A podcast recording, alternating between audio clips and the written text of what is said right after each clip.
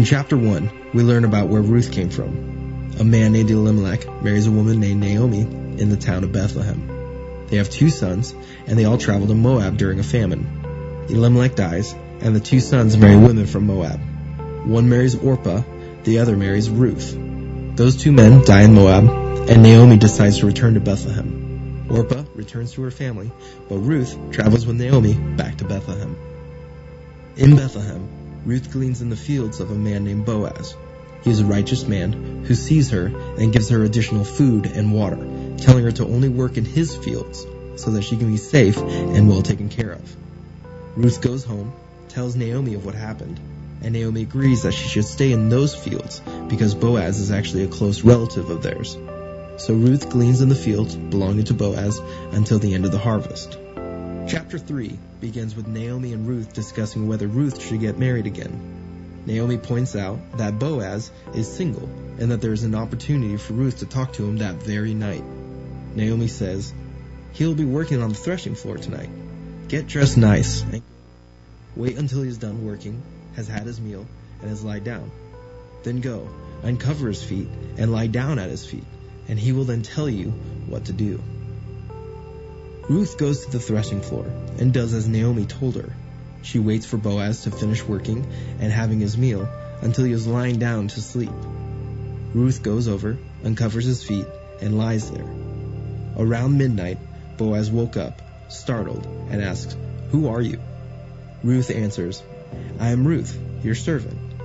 Spread your wings over your servant, for you are a redeemer. Ruth was asking Boaz to marry her and rescue her family. Boaz responds, May the Lord bless you for your kindness. You did not go after the young men, rich or poor, but instead chose me. I will do as you ask, for the entire town knows that you are worthy. However, the law says that there is one more person between you and I that should redeem your family. If he does, that is a good thing. If he isn't willing, then I will surely redeem you. So she slept there until morning but arose before the morning light, so that people did not see where she came from. Before she left, Boaz gave six measures of barley for Ruth and her mother-in-law. When Ruth had returned, Naomi asks how it went. Ruth shows the barley and tells her what had happened, and Naomi says, Be patient, my daughter. We will see what happens soon enough, for he will not rest until the matter is settled today. Therefore Ruth and Naomi wait to see if Boaz will marry Ruth and redeem their family.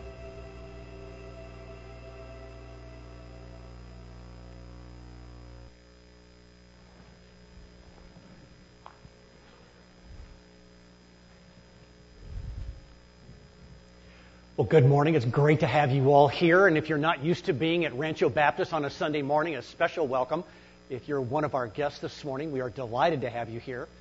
And if you are one of our guests, this is a time when we open up God's Word, the Bible, to study it. And so there should be one in front of you if you don't have a Bible with you. You can look into the table of contents, and in the Old Testament, there is a book called Ruth. I'll allow the video just you just saw that kind of gets you up to speed to where we are. And if you will turn there now, all of us, to uh, Ruth and to chapter 3, that's where we're going to be diving in once again this morning. Several years ago, Ken Davis, when he was in college, was asked to give a lesson in his speech class. He was going to be graded based upon his creativity and his ability to drive a point home in a very uh, memorable way. So he decided that he would teach on the law of the pendulum. Now, you may know what the law of the pendulum is and that is that a pendulum in its swinging will never return to a point higher than from which it was initially released. So as the pendulum swings back and forth, it will, the arc will grow less and less until finally it comes to a point of rest at the bottom. So Ken attached a three foot string to a child's toy top and then with a thumbtack put it on top of the blackboard pulled the pendulum to one side and make a mark. He made a mark where it was going to be released from, and then he let it go. And sure enough, the pendulum swung back and forth, and every time it swung back onto that one side, he would make a mark as to how high the, the arc was. And went back and forth, back and forth. He kept making marks until after about a minute, the pendulum quit swinging and came to rest. it seemed to prove his point. For there on the blackboard were a series of marks going lower and lower and lower with each arc of the pendulum swinging back and forth. He then asked everybody in the room, Do you believe in the law of the pendulum? To which everybody, including the teacher, raised their hand saying, Yes, we do. The teacher at that point began to walk forward to the front of the class thinking that the lesson was over when in reality it had just begun.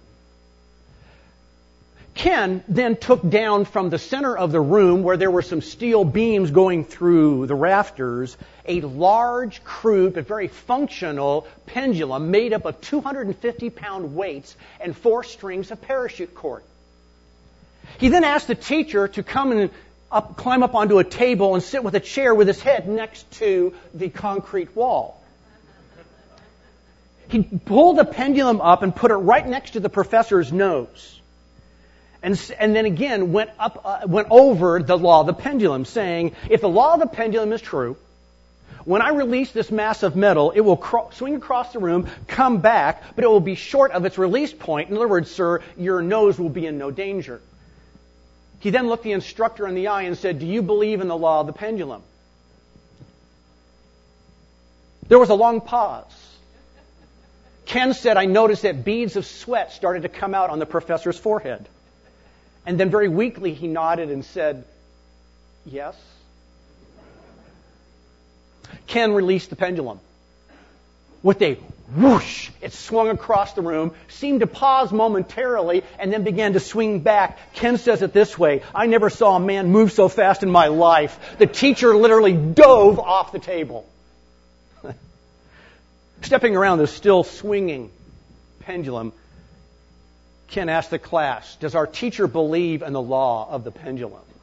And everybody said, No. What we believe, what we believe will be revealed at critical moments of decision making. Do we have an authentic, robust faith, or are we settling for a cheap knockoff that easily takes a dive? Ruth chapter 3 will answer these questions for us, at least in part. So turn there if you would, and I want us to note that the answers to that question that I just raised is not going to be given to us through a dry theoretical lecture about faith, but rather it's going to teach us through this heart pounding, palm sweating drama where ordinary people put their beliefs into action. It's the classroom called life. And what they believed is revealed at critical moments of decision. Now, you need to understand that as the story begins to unfold here in chapter 3, the lights are being turned down. Everything that happens here, or at least I should say, all the main events of this chapter all occur after sunset but before sunrise. So chapter 3 and the mood of chapter 3 is all in darkness. It's in, it's in secrecy. It's in uncertainty. So as the, lay, as the light begins to fade, the action heats up. Watch what happens now as dusk unfolds, starting in verse 1 down to verse 6. Naomi has a plan, a marriage plan that will provide long-term security for Ruth and then also for her. Now, God, you understand, has met their short-term needs. Naomi has been going out and gleaning in the fields behind the workers of Boaz. We've seen that already. But now Naomi is considering the future. She's considering, considering the long term needs. How will the family line survive? And so her strategy is to get the ball rolling. Boaz, as we already noticed, has been identified as one of their kinsman redeemers. He's already revealed his very godly character in the way he's been treating Ruth. So Naomi decides to give him a little nudge. Look at the last part of verse 2. Boaz is going to be winnowing barley tonight at the threshing floor. Wash, therefore, and anoint yourself, and put on your cloak, and go down to the threshing floor. But do not make yourself known to the man until he has finished eating and drinking. But when he lies down, observe the place where he lies, then go and uncover his feet and lie down, and he will tell you what to do. Anybody here ever read the book I Kissed Dating Goodbye? There is no strategy in that book like this. Who would ever say this is the way to pursue marriage with someone else? I mean, to suggest such a risky course of action here reveals that Naomi had a great deal of trust in Ruth, and she also trusted what she knew to be in the heart of Boaz. And by the way, did you notice how Ruth reveals her faith as well? Look at verse 5, verse 6. So she replied to Naomi, All you say, I will do. So Ruth went down to the threshing floor, verse 6, and did just as her mother in law had commanded her to do. Okay, at this point in the story, the beautiful sunset of that day now vanishes and darkness descends. So let me describe the scene that we're going to be looking at now. A threshing floor is a large, flat, either rocky or hard packed dirt area where the harvested grains or stalks of wheat into bundles is brought there during the day and the intent is to separate the seed, the kernel, from the chaff, which is everything else. So they would bring these bundles in, they would untie them, they would spread it all out on this floor, and then a heavy oxen would be used to walk around on it all day long, breaking up this organic mass. Now, usually a threshing floor is situated on top of a ridge or on top of a, of a hill in order to take advantage of the evening winds.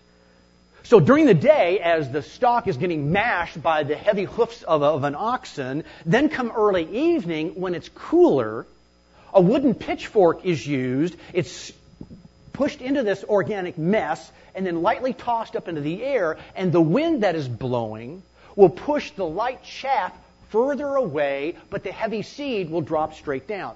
So as you continue to do this little flip motion, you start ending up with two piles, the darker seed and the lighter chaff. Now, the other thing you need to understand is that the social tone of harvesting at this time is one of great celebration. I mean, food and drink are being passed out as the reward for all the heavy months of labor is now coming true. And remember, this would be especially a time of celebration, as we learn in chapter 1, because there has been a famine for so long in this land. Now, as you can imagine, threshing is, is back-breaking work. So, verse 7 After a good meal, Boaz lays down by the grain pile. Why didn't he go home? Well, one, it's very comfortable there. Um, it's like laying in a beanbag chair. The grain would be around you. But also, he's protecting his grain from theft at night. Now, Ruth is there, but she's hidden. She's watching all of this occurring. And then after he falls asleep, she comes, lifts up his cloak by his feet, and lays down there. Let's pick it up at verse 8. At midnight, the man was startled and turned over, and behold, a woman at his feet. Okay, now stop here. We need to really enter into the story here. When it says behold, it's like, surprise, surprise. It's midnight. Back then, they went to sleep when it got dark. Ruth has been laying at his feet for several hours. Do you think she went to sleep, ladies? Or do you think that she's just waiting and every time he moves, every time he snores, every time his feet twitch, she wonders if he's going to wake up and find, finally find her. It doesn't happen until midnight. But at midnight, he's startled. He, see, he beholds as a woman at his feet, and he says, Who are you? And she answered, I am Ruth, your servant. Spread the corner of your cloak over your servant, for you are a redeemer. Now, when she mentions in your translation, the, spread the corner of your garment, some of your translations say, spread your wings.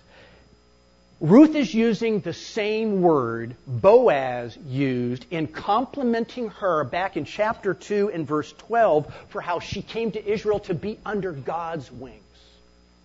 So you see what Ruth is trying to say. She's saying, Boaz, you identified not too long ago that I have sought refuge under God's wings. Now, can I find refuge under your wings as a kinsman redeemer? Will you put yourself in the place of allowing God to care for me through you? That's, that's really what she's trying to say here. And to her request to be covered by his wings, Boaz says, Count on it. Verse 10. May you be blessed by the Lord, my daughter. You have made this last kindness greater than the first, in that you have not gone after young men, whether poor or rich. And now, my daughter, do not fear. I will do for you all that you ask. He is going to act. He is going to do what God asks of a kinsman redeemer to do for the sake of the family. And so, what does Ruth do? She lays back down at his feet. And notice what happens now as dawn approaches. Verse 14 to verse 18. Starting at verse 14. So she lay at his feet until morning, but arose before one could recognize another. And, and Boaz said, Let it not be known that a woman came to the threshing floor. So understand here, nothing immoral, nothing inappropriate ever occurred between the two of them, but to avoid even the appearance of that, Ruth prepares to go home before it gets too light. Now, Boaz wants to send Naomi, her mother in law, a message. Look at verse 15. So he says to Ruth, Bring the garment you are wearing and hold it out. So she held it, and he measured out six measures of barley and put it on her. Then she went into the city. Okay, what message is he trying to send? Well, keep reading with me, verse 16. And so Ruth came to her mother in law, and she said, How did you fare, my daughter? Which in English, we would just look at someone else and go, Well, I mean, do you think Naomi slept at all last night? I don't think so. So how did you fare, my daughter? Then she told her all that the man had done for her, saying, These six measures of barley he gave to me, for he said to me, Here's what I want you to notice. You must not go back empty handed to your mother in law. Empty handed. Empty. Where have we run into that word before? Oh, that pushes us all the way back into chapter 1 where Naomi came back and publicly declared in all of her grief, I was sent away full, but God brought me back empty. See the message? Boaz has picked up on that public comment that got circulated all throughout the whole community. Boaz has picked up on it and sends the message back to Naomi Count on me, you will no longer be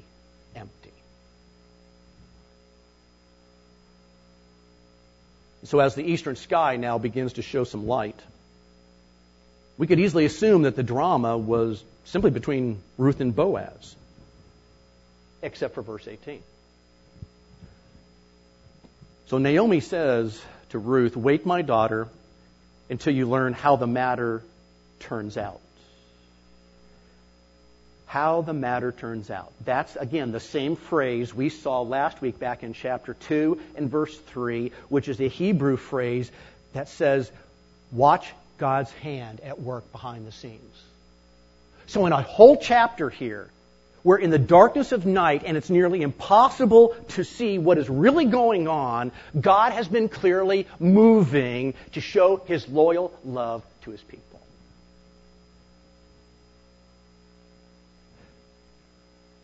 Let's see how the matter turns out.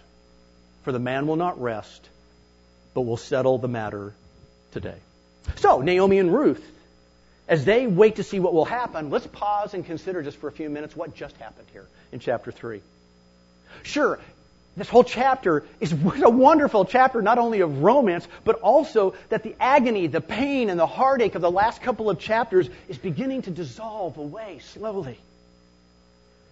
But what these verses also vividly portray for us is a very powerful truth. And the truth is this that robust faith decisions are the trigger points that transform our stories. In other words, there's a fascinating interplay going on here in chapter 3 between the obvious characters that are in the spotlight, Boaz and Ruth, and then Naomi just a little off stage there, but there's also the sovereign working of God who remains totally there in the shadows. And as I mentioned last week, don't most of us want it to be different? I mean, we want to see God come in and provide for our stories in this awesome display of His power. We want to see our needs as we go through our journeys be met with a miracle that so impresses that it will singe the eyebrows of anybody who sees it like we do. That's what we want. And yet, is there any greater miracle? Is there any greater miracle than when average, normal, common people are willing to exercise faith at critical moments of decision when their heads are up against a concrete wall because they are convinced of what God wants. Wow, that is a miracle. God, God absolutely loves to see those expressions of faith. He loves it. And when they and when those decisions occur in the routines of life for us, they become trigger points that transform our story from being just common to being uncommon. For this is where and how God then takes and blends our smaller stories into his larger story. And so the impact of the story that we see here in Ruth chapter 3 is that we get to see displayed in Ruth and in Boaz and in Naomi authentic robust faith. For what they model here for us is a quality of faith that we can follow as we engage in our journeys that happen mostly Monday through Saturday. And what I believe and would like to suggest this morning is that the events of chapter 3 give us at least three features of a robust faith. These are not all the features of a robust faith, but they're three very powerful ones that are easy to miss. And by the way, identifying these three features will help us have a faith that's genuine and not a cheap imitation. It'll help us identify faith that's authentic and not a facade. So let me give you these three. First, notice that this part of the story of, of Ruth and Naomi and Boaz reveals that robust or authentic faith is characterized by an initiative that probes an initiative that probes. Back to Naomi. She exercised faith by taking an initiative that nudged Boaz to action. And a robust faith will, at the right time and the right way, take initiative. And this is important to observe because many think that faith means just sitting on your hands that faith means choosing to be passive or inert. And if that's the case, then a piece of concrete or a rock would be the most faith filled object in our whole world. On the other hand, there are those that go to the other extreme. That exercising, exercising faith means to go out there and make it happen. That there's an aggressive kind of pull yourself up by your own bootstraps mentality, or as cowboys would say, go get her done. Those are the two extremes. Did you remember what Jesus told us in Luke chapter 11 and verse 9? Ask and it will be given to you. Seek and you will find. Knock and the door will be opened to you. He did not say demand. He did not say manipulate. He did not say kick the door in. But rather asking, seeking, and knocking have got that nudging, probing quality to them. And that's what we see in Naomi here at the start of chapter 3. She does not confront Boaz publicly in the city square by wagging her finger in his face. We don't see that. Neither does she send him a blistering letter reminding him of what Leviticus 25 teaches about what a kinsman redeemer ought to do. Rather, we see him, her, giving him kind of this gentle little nudge, an initiative that's pro- that probes to see what God might do. That's why I love how this connects in with Hebrews chapter 11 and verse 6. And without faith, it is impossible to please God because anyone who comes to him must believe that he exists and that he rewards those who earnestly seek him. A robust faith has this powerful quality of being an initiative that probes. Let me add a second one that comes right out of this story for you to consider.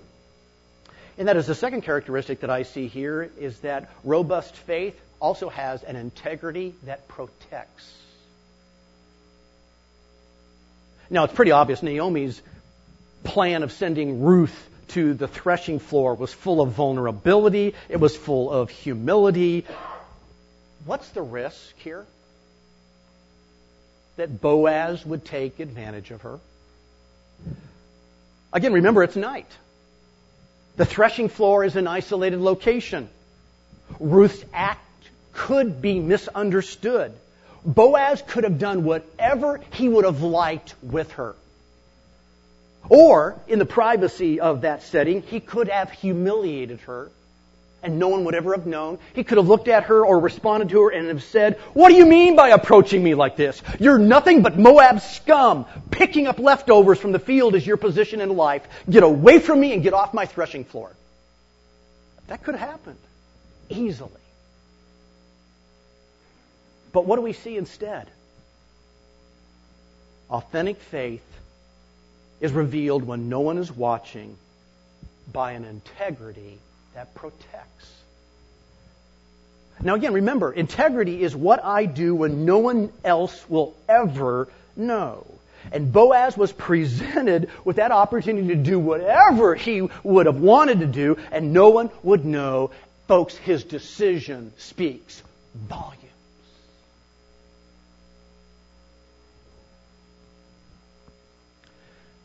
So I'm sitting at the corner bakery this past week, and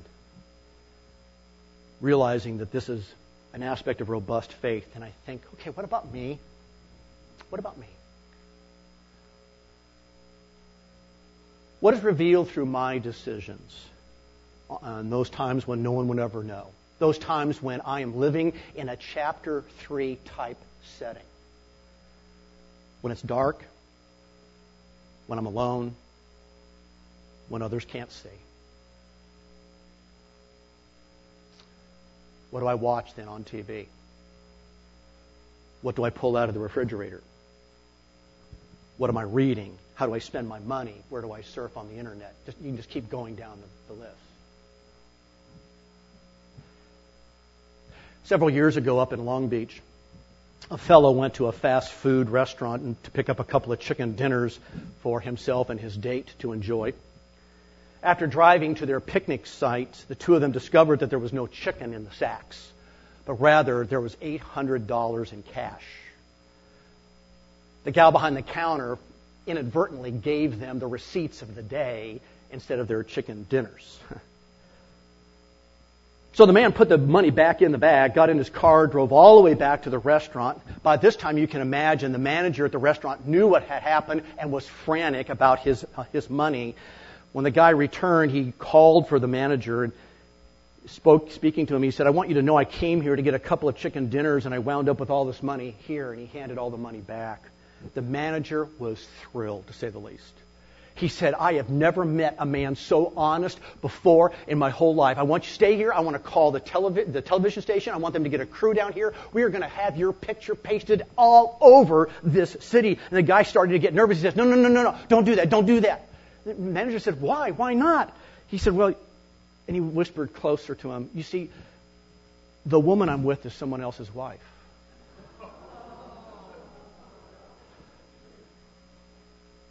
Integrity. What you do when no one else sees. Robust faith. An initiative that probes, integrity that protects those around us. Let me give you a third quality to chew on. Robust faith is being an instrument that provides. An instrument that provides. Again, it's hard to miss. God took care of Ruth through Boaz. But that would never have happened had Boaz not realized that this is what God wanted him to be doing. Now think about this. Think about this from Boaz's perspective. He is older. He is wealthy. If he had wanted to have gotten married, he, he had had plenty of opportunity and any girl that he, he or picked that he would wanted. Ruth is not even a Jew. He is a respected, influential man in the community. What does he need a wife for? I mean, he is a comfortable, settled bachelor, and this is going to totally upset his whole life. Totally. And yet Boaz accepts this radical change in his life and willingly steps up to be the kinsman redeemer to help because he realizes he is in a position both biblically and financially to act as he has received kindness, loyal love, as we've already seen in the story, from God. He passes it on. See, that kind of quality of robust faith is a breath of fresh air in our consumer, what's in it for me kind of a society. God wants to use us, every single one of us, to help those who are in need. And that's why God allows us to have an abundance. Hold your finger here in Ruth. We'll come back, but turn all the way, if you would, into the New Testament to 2 Corinthians chapter 9.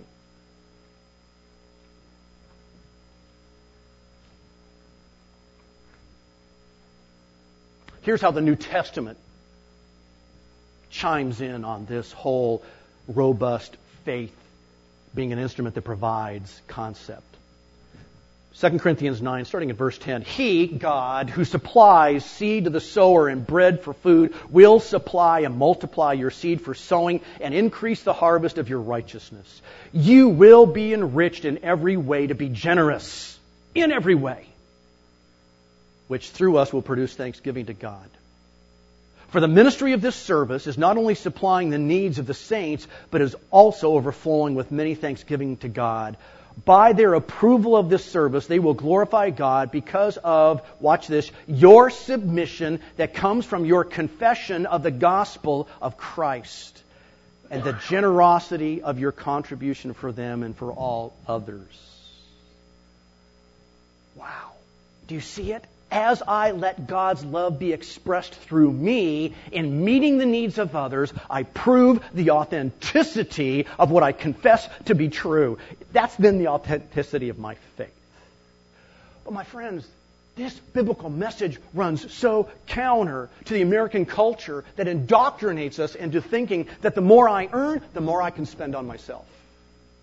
And every follower of Jesus Christ has got to come to that point in their life when they say, How much is enough. If you've never been through Financial University with Dave Ramsey, I would highly encourage it. In it, he makes the observation early in his teaching sessions. He says, We buy things we don't need with money we really don't have to impress people we don't like. It's the American way. But is the way I choose to use my money is it, is it just simply an act of trying to impress others? Is it a way of trying to validate something inside me? Or does it reveal a robust faith that sees how I am an instrument to provide for those in need? Remember what Winston Churchill once said We make a living by what we get, we make a life by what we give.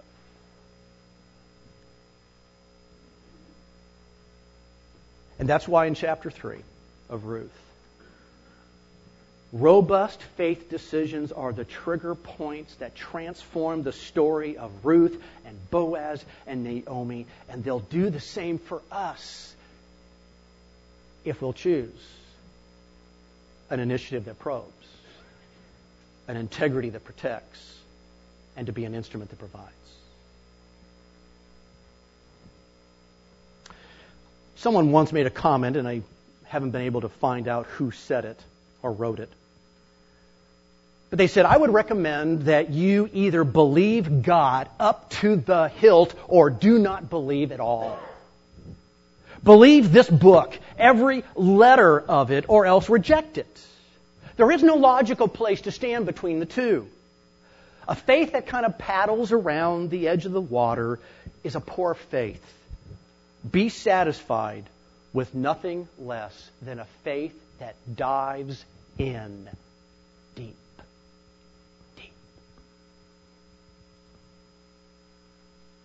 Father, you know how much this chapter has challenged me. It's challenged my values. It's challenged me to look at what I say I really believe against my behavior. But Father, I want to thank you for this powerful, powerful story that reveals what, in a few areas, what robust faith looks like.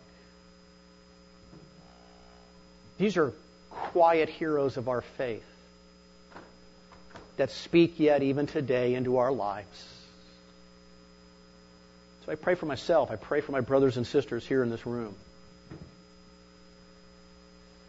That we would settle for nothing less than the real thing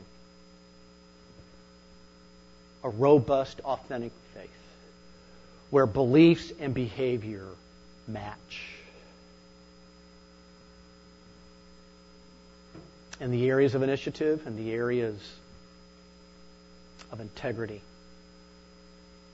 in the areas in which we literally become an instrument that provides. Father, unless I miss my guess, you've already been speaking to many of us this morning about an area. An area maybe in which we need to confess our hypocrisy or we say it but we don't live it. But Father, there is something down deep within our hearts that we want to be like these three individuals in chapter 3 that at those crucial moments of decision, we wouldn't take a dive, but would stand strong by faith, knowing it pleases you, knowing that you will reward those who seek you like that. Lord, change me. Change all of us. That our authentic faith might be seen and glorified by others because they glorify you in what they see. Oh, Father, that's our prayer this morning. We ask you in Jesus' wonderful name. Amen. Hey, thanks for being with us today. It's always a pleasure to serve you with this CD ministry. And here at Rancho Baptist Church, our mission is to glorify God by making disciples who love God, love others, and live to reach their world for Christ. And if you have any questions regarding this sermon, or just perhaps knowing God in a deeper way, don't hesitate to give us a call. Our phone number is area code 951 676 2911. Or you can reach us on the web at www.ranchobaptistchurch.org. That's www.ranchobaptistchurch.org. Have a great day in the Lord, and God bless you as you continue to walk with Him.